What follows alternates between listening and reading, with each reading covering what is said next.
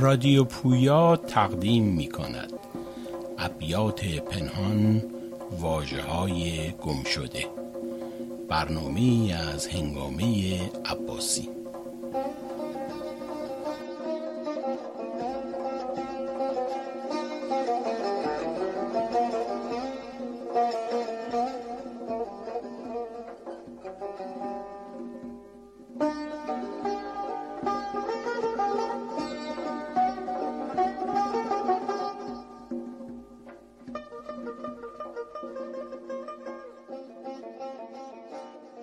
تحریف تاریخ سکوت تاریخی علاقه به نقالی و داستان سرایی برای حفظ آثار به شیوه سینه به سینه دانش اندوزی و رفتن به مدرسه که فقط در اختیار طبقه خاصی از زنان بوده. همه اینها دست به دست هم می‌دهد تا اطلاعات ما از زنان در تاریخ ادبیات و هنر انگشت شمار باشد. گاهی جرقی و زمان درازی خاموشی و بدون نام. و در مواردی فقط چند بیت شعر و داستان کوتاهی از زندگی این زنان. از جمله مطربه کنیزک که در زمان ابو سعید ابوالخیر میزیسته. گفتند روزی شیخ ابو سعید در بازار نیشابور می‌رفت نزدیک نخاسخانه رسید و آواز چنگ بشنید بنگریست کنیزک ترک مطربه چنگ می‌زد و این بیت می‌گفت. امروز در این شهر چون من یاری نی آورده به بازار و خریداری نی. کس که خریدار بدو رایم نی و کس که بدو رای خریدارم نی. شیخ همانجا سجاده بیافکند و بنشست و فرمود که این کنیزک را بیارید. رد حال آوردند فرمود بیت بازگوی. باز گفت شیخ فرمود خسم کنیزک کجاست؟ گفتند حاضر است. آواز دادند آمد. فرمود به چند میفروشی؟ گفت یک هزار دینار. فرمود که خریدم. خسم گفت که فروختم. کنیزک را فرمود که رایت به کیست؟ گفت به فلان. فرمود که حاضر کنید. حاضر کردند کنیزک را آزاد کرد و به زنی بدان خسم داد. پس تنها اطلاعات موجود مکان بازار برد فروشان نیشابور زمان تابستانی در قرن پنجم هجری است و اینکه زنی ترک به زبان فارسی شعر می‌گفت و آواز میخوانده و بجز این دو بیت زیبا اثر دیگری از این شاعره نیست که مسلما این دو بیت نمی‌توانسته تنها اثر او باشد. بعد از اون می‌رسیم به پرویز خاتون در نیمه همین قرن که نام مردانه دارد و لقبی زنانه. آیا نام این زن شاعر که فقط در یک منبع آمده اشتباه کاتب است و نام او پروین یا همسر پرویز بوده؟ و یه چنین نامگذاری در آن زمان مرسوم بوده. در لغت فرس اسدی طوسی همین شکل ضبط شده. از نظر واژگانی پرویز همون واژه فارسی میانه اپرویز به معنی پیروز است و خاتون به معنی زن بزرگزاده لقبی برای زنان طبقه برتر اجتماعی است. نام این زن شاعر فقط در لغت فارس اسدی توسی آمده. آن هم نه در تمام نسخه. در نسخه عین که در سال 721 هجری قمری و در دوره سلطان ابو سعید بهادرخان در رودانسر از نواحی سهند آذربایجان تحریر شده. از این شاعر سه بیت شعر مانده که با توجه به کلماتی که در آن اشعار است مانند دنه به معنای زن در زبان آسیان و ماچوچه که دارو ریز بود و دارو در گلوی کودکان میریخته نشان از تجربه زنانه و مادرانه دارد. طفل را چون شکم به درد آمد همچو افعی ز رنج او برپیخت. گشت ساکن ز درد چون دارو او به ماچوچه در دهانش ریخت. می‌خوام یه قلک بسازم از دلم حواسم و جمع کنم و یه روزی به وقتش که پاشو بشکنمش و آب روی نشقا بخرم. می‌خوام یه قلک بسازم از دلم که وقتی که صبح شد که رد شد تمام بددلی ها تمام دلخوری ها تمام لحظه هایی که سر شد به ترس و وحشت از این که یار نباشه رفیق و پا نباشه به عهدش وفا نباشه. همه تلخی رو بقچه کنم و دور بریزم و جای عشق تو دل وا کنم و آب روی عشق بخرم. می‌خوام یه قلک بسازم از دلم. خاطرهای خوب با سوا کنم و جیرینگی توی دلش بریزم. یه روزی که پر شد قلکم از همه خاطراتت نگاهت کلامت مرامت اون وقت جور میشم اسیر و رامت دارم و سر می‌کشم سرمه می‌کشم به چشمام. خنده رو میشونم رو لبهام پاشنه ها رو ور می‌کشم. روونه میشم به بازار به جایی که عشق و عاشقی حراجه. عاشقا شدن یه دلال همه حالشون خرابه. آخ رونق کارشون که ساده.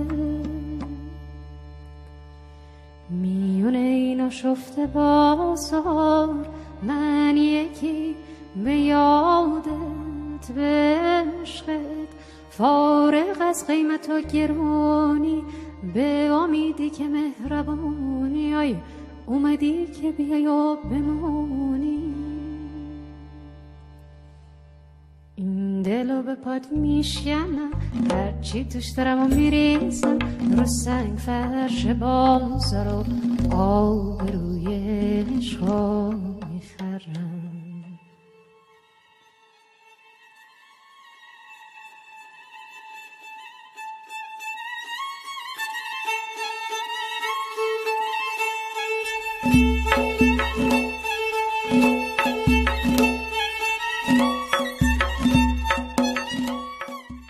اون می‌رسیم به محسطی گنجهی حدود نیمه دوم صده پنجم و اوایل صده ششم.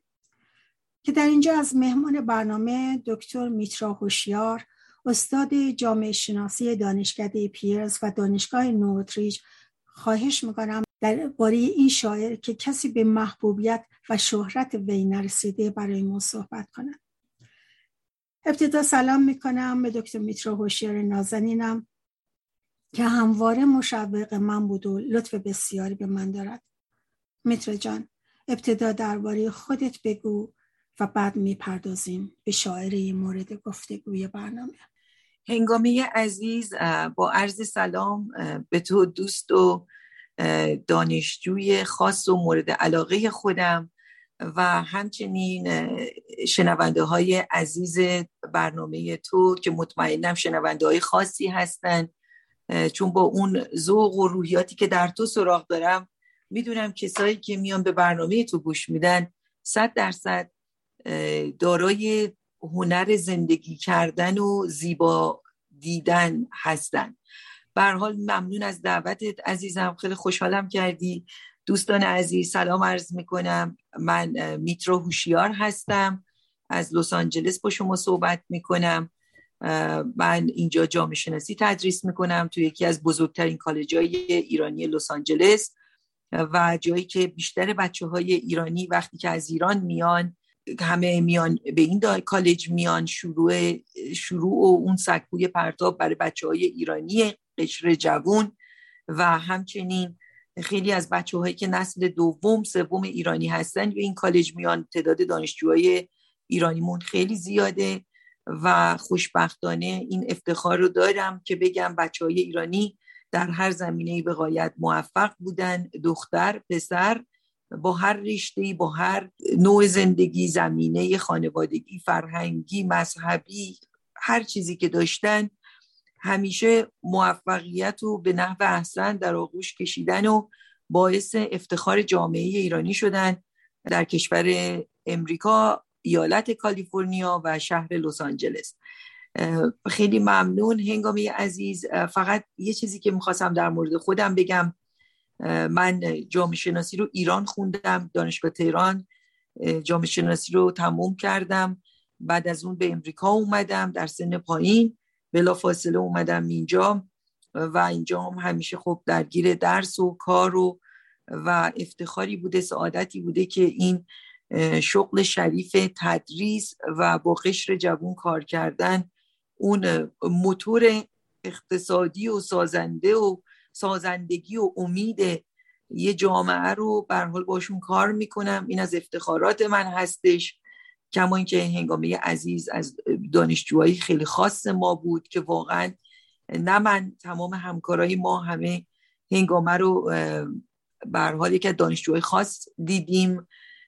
چه در دانشگاه ما چه بعدش چه دانشگاهی که هنگام جون انتقالی گرفت رفت و اونجا برای ادامه تحصیل مراحل بالاتر تحصیلیش همیشه موفق بود و و خیلی از بچه های دیگه ای که مثل هنگامه هستن. هنگامه جان سوال دیگه ای من نمی‌دونم خیلی انگار برای شروع زیاد توضیح دادم. سعی می‌کنم کوتاه کنم که تو صحبت کنی هنگامه عزیز. من صحبتمون در شروع برنامه کردم و خواست من از تو اینه که اولا که به عنوان جامعه شناس به من بگو که چرا رد پای زنان شاعر نویسنده و هنرمند در تاریخ پارسی انقدر کمرنگه؟ والا هنگام جون من فکر می‌کنم این خیلی برمیگرده به نوع نگرش جامعه ما به زن. بر حال درسته که خیلی زنای قدرتمندی تو تاریخ داشتیم زنایی که واقعا موفق بودن زنایی که خیلی از خودشون آثار و اسم و جاودانگی به جا گذاشتن. اما خب اینو می‌دونیم که اینا استثناهایی هستن به صورت کلی به صورت عموم بخوایم صحبت بکنیم. جامعه ما یه جامعه ما یه فرهنگی جامعه مرد سالار داریم و زنها به عنوان دارایی مرد محسوب شدن میشن و خدا می‌دونه تا کی این ادامه خواهد داشت. و در جایی که یک زن مالک داره حالا اون مالک با پدر شروع میشه برادر همسر پسر همینجوری این ادامه پیدا می‌کنه این روند. و اون حس مالکیت خب اون آزادی زن اون آزادگی اندیشه بیانش همیشه باید از طریق یه مردی که بهش نزدیکه مورد تایید قرار بگیره. و اگر اون مرد مورد نظر اون تایید رو نکنه اجازه نده محدود بخواد بکنه از همچی که اشاره کردم به لحاظ فرهنگی این کار رو می‌تونه انجام بده. و این انگامی عزیز این مسئله همیشه وجود داشته. خب با شرایطی هم که پیش اومد در کشور ما سیستم حکومتی ما که جمهوری اسلامی هست. خب طبق قوانین اسلام یه سری حق و حقوقای خانما به صورت خاصی در نظر گرفته شده تو جامعه ما. اونم بهش اضافه کرد. این که البته چهارده هست ولی ما حتی قبل از اینم در دوران قدیم هم اینو داشتیم. و این بر میگرده به اون مسئله ملکیت و مالک داشتن. ملکیت و مالک که یه مرد همیشه مالک یه زن بوده و هست. حتی ما اینو امروز تو این جامعه البته من نمی‌خوام خیلی دیگه برم خارج از چی صحبت کنم ولی حتی ما امروز تو جامعه آمریکا هم می‌بینیم. همین قانونی که جدیدن در مورد سخت سخت جنین تو امریکا رد شد یعنی واقعا اصلا من خیلی تعجب کردم تو امریکا جامعه جهان اول که مثلا اون چه زمان بندی بشه برای اینکه یه خانمی می‌تونه سخت جنینی داشته باشه نداشته باشه. مسئله مسئله من نمی‌خوام در مورد غلط و درست بودن قضیه صحبت بکنم کلا مسئله سخت جنین. اما به اینی که آزادی زن حتی در ارتباط با بدنش یا حتی در ارتباط با نگه داشتن یه بچهش حتی توی جامعه جهان اول در حال حاضر این مشکل و این مسئله رو باش دارن. و چه برسه دیگه جامعه مثل جامعه ما که مرد سالاری یکی از قسمت های عمده فرهنگی ما بوده و هست. خب سال بعدی در مورد تم برنامه است که اطلاعات تو در مورد محستی گنجهی محستی گنجوی با اسمای مختلفی نوشته و خونده میشه. اطلاعات تو در این زمینه در اختیار ما بذاری. ممنون میشم. هنگام جان همینجور که خودت اشاره کردی من اولا که واقعا نمیشناختم خانم محستی رو تا با تو صحبت کردم. تو وقتی به من گفتی من رفتم شروع کردم گوگل کردن که در مورد ایشون یاد بگیرم. و متاسفانه چیز زیادی در موردش ندیدم. یعنی توی ادبیات و توی اون مقاله هایی که بود در مورد ایشون اصلا زیاد صحبتی نشده و در مورد این خانم. که من فکر می‌کنم مثلا یکی از یه چیز جایی برمیگشت خیلی برام جالب بود که لقبی که به ایشون داده بودن لقب شهراشوب بود. زن اقواگر فتانه یا مثلا شهراشوب پیش خودم فکر کردم گفتم نگاه کن شاید این خانم دارای ذوق بوده دارای هنر بوده. در یه حد دیگه اون اندیشش در یه حد دیگه بوده که تو در زمان خودش قابل درک برای آدمای دور و برش نبوده و اومده بودن بهش لقب شهراشوب داده بودن که معمولا هم شهراشوب فکر می‌کنم تو فرهنگ ما زنیه که مثلا با جذابیت های خودش می‌خواد مردا رو افسون کنه. یعنی این ذوق و شوق و هنر و اندیشه و نوع بیان احساسات این خانوم همه چی به کنار رفته و بیشترین چیزی که لقبی که بهش دادن شهراشوب بوده. البته این جان این اولین بار نیست که ما زنایی رو می‌بینیم که خارج از اون به قول معروف خارج از اون جعبه تفکر اجتماعی فکر کردن و لقبای مختلف می‌گیرن. تو جامعه ما به یه صورتیه که اولین لقبی که برای زنی که بخواد متفاوت فکر بکنه برچسبای جنسی بهش می‌زنن و یه جوری باش برخورد می‌کنن که انگار فقط و فقط باید به اون نقشای سنتی که جامعه ازش انتظار داره برسه و خارج از اون فکر نکنه و اینو مایه ننگ و سرفگندگی می‌دونن. اون مردانی که مالک اون خانوم باشن. و اینو من در ارتباط این خانوم دیدم. خانم محزدی مطمئنم در زمان خودش شاید واقعا خانمی به قایت هنرمند و توانمند بوده. منتها ما شاید زیاد نمی‌دونیم. تاریخ نگفته. اصلا شاید دیگه تعارف نداره این گامی من یه وقتایی هنوزم که هنوزه وقتی ایران سفر می‌کنم به کرات شنیدم آقایون وقتی اسم خانومشون رو می‌خوان بیارن به خانومشون میگن منزل. در جامعه ای که خانوم منزل اسم نداره چطور می‌تونیم بیایم از اونم تو اون زمان تو اون مقطع توی اون زمینه در اون زمان ما بیایم مثلا اثراتشون رو ببینیم نقدی ببینیم مقاله‌ای ببینیم. متاسفانه این ضعف فرهنگی ماست در ارتباط با اینی که با در ارتباط با توانمند کردن خانوم ها خیلی ممنون هنگامی عزیز. خواهش می‌کنم. چیز بیشتری می‌خوای در مورد ایشون بگی؟ در مورد ایشون من همین یکی اینو دیدم خیلی آثار کمی دیدم ازشون. یکی آثار کمی دیدم یکی دیدم که خیلی همه بهش می‌گفتن شهراشوب دیگه تو هم می‌دونی هنگام جون بچه شنونده های عزیزمون هم میدم مثلا در مورد خانم فروغ فرخزاد چقدر این شخصیت در موردش چقدر بحث برانگیزه چقدر داستانهای مختلف. من کتابی میخوندم از آقای ابراهیم گلستان در مورد فروغ صحبت کرده بود و برام یه تیکه ای داشت خیلی جالب بود. می‌گفت هر کی به نوع درک خودش فروغ رو تعریف می‌کرد. ایشون مثلا یه آدم هنرمند حالا هر کی در حد درک خودش اثر هنری ایشون رو یه جوری می‌دید و چقدر چندین سال و سال گذشت چندین دهه گذشت تا تازه مثلا امروز جامعه ما باز یه مقدار به خاطر همین رشد تکنولوژی یه مقدار بازتر شده. ما میگیم مثلا راجب فروغ یه مقدار به کاراشون داریم اشاره می‌کنیم. ولی چیزی که راجب خانم محستی دیدم خیلی محدود بود هنگام عزیز خیلی محدود بود. زیاد چیز خاصی نداشتن می‌تونی اشاره بکنی به زندگی نامش زمانی که بوده بله بله. چه می‌کرده؟ جونم عزیزم. بله بله. چیزی که من دیدم ایشون در شهر در شهر گنجه و در هم دوره با غزنویان بوده. بعد ایشون اسمشون یک ترکیبی بوده از مه و ستی, ستی که مه به, به معنی خانوم بوده و ستی هم به معنی فکر می‌کنم ماه بوده. فکر می‌کنم ماه و ستی ستی یعنی خانوم. ایشون رو چهار سالگی میفرستنش به مکتب. منتها خیلی با استعداد بوده. وقتی هم که سال ده ساله بوده بیشتر از سنش و زمان خودش خیلی چیزا رو می‌دونسته دارای هنر بوده. ساز می‌زده ساز چنگ و ساز اود می‌زده ایشون. رباعیات خاص خودش رو داشته. و همسرش هم فکر می‌کنم اگه اشتباه نکنم از جمله فکر می‌کنم آقای امیر احمد تاج الدین بن خطیب ایشون یکی از کسایی بوده که عاشق ایشون بوده. ایشون هم آقای ابن خطیب هم خطیب هم طبع شعر داشته. به حال هر دو انگار طبع شعر رو داشتن.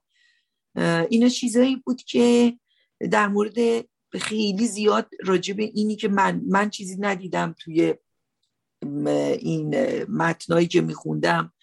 به ولادتش مرگش چیز زیادی نگفتن. فقط همین خیلی محدود راجع بهشون صحبت کردن.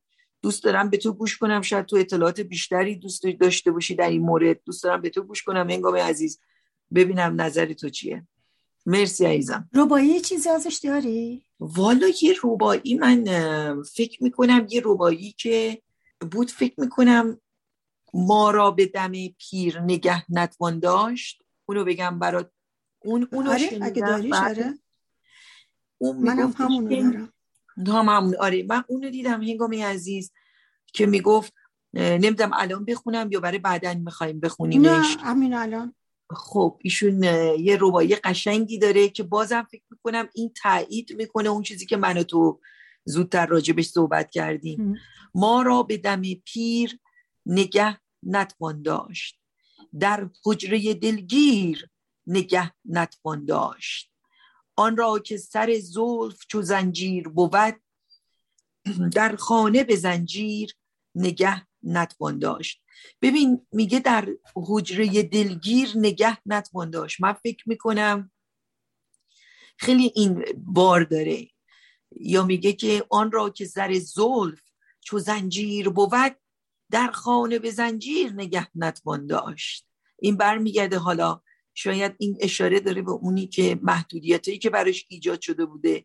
حالا چه به لحاظ تحرک اجتماعی چه به لحاظ فیزیکی باید یه جایی باید محدود بوده خواستهایی که ازش داشتن.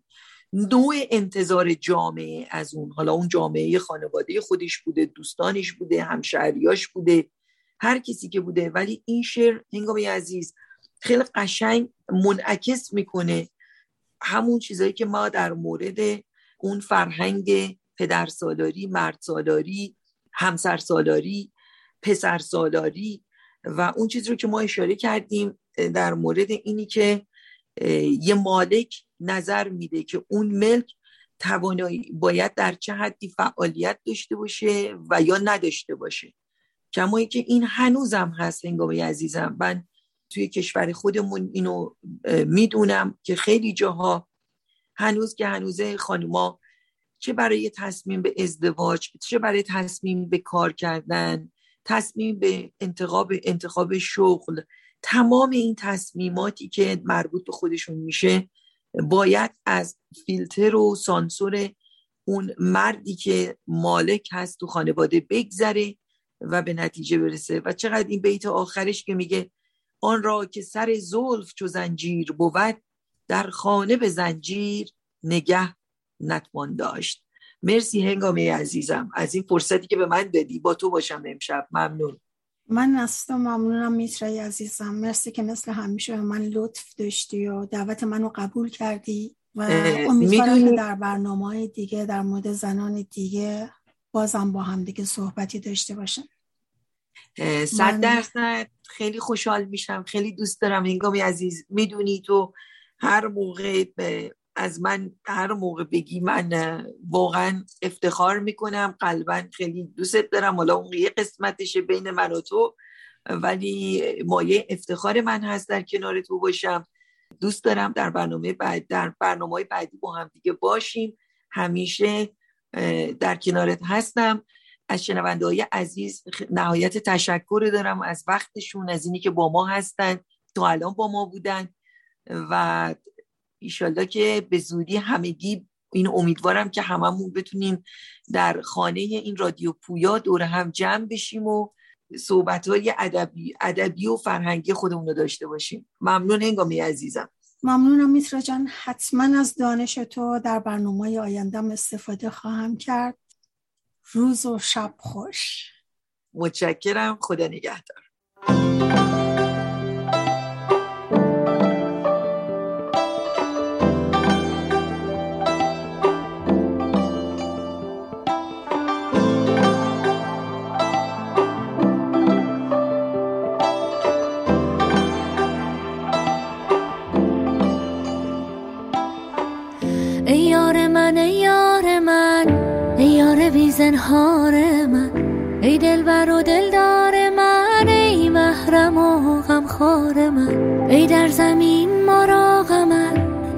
شب ما را سهر ای در خطر ما را سپر ابر شکربار من.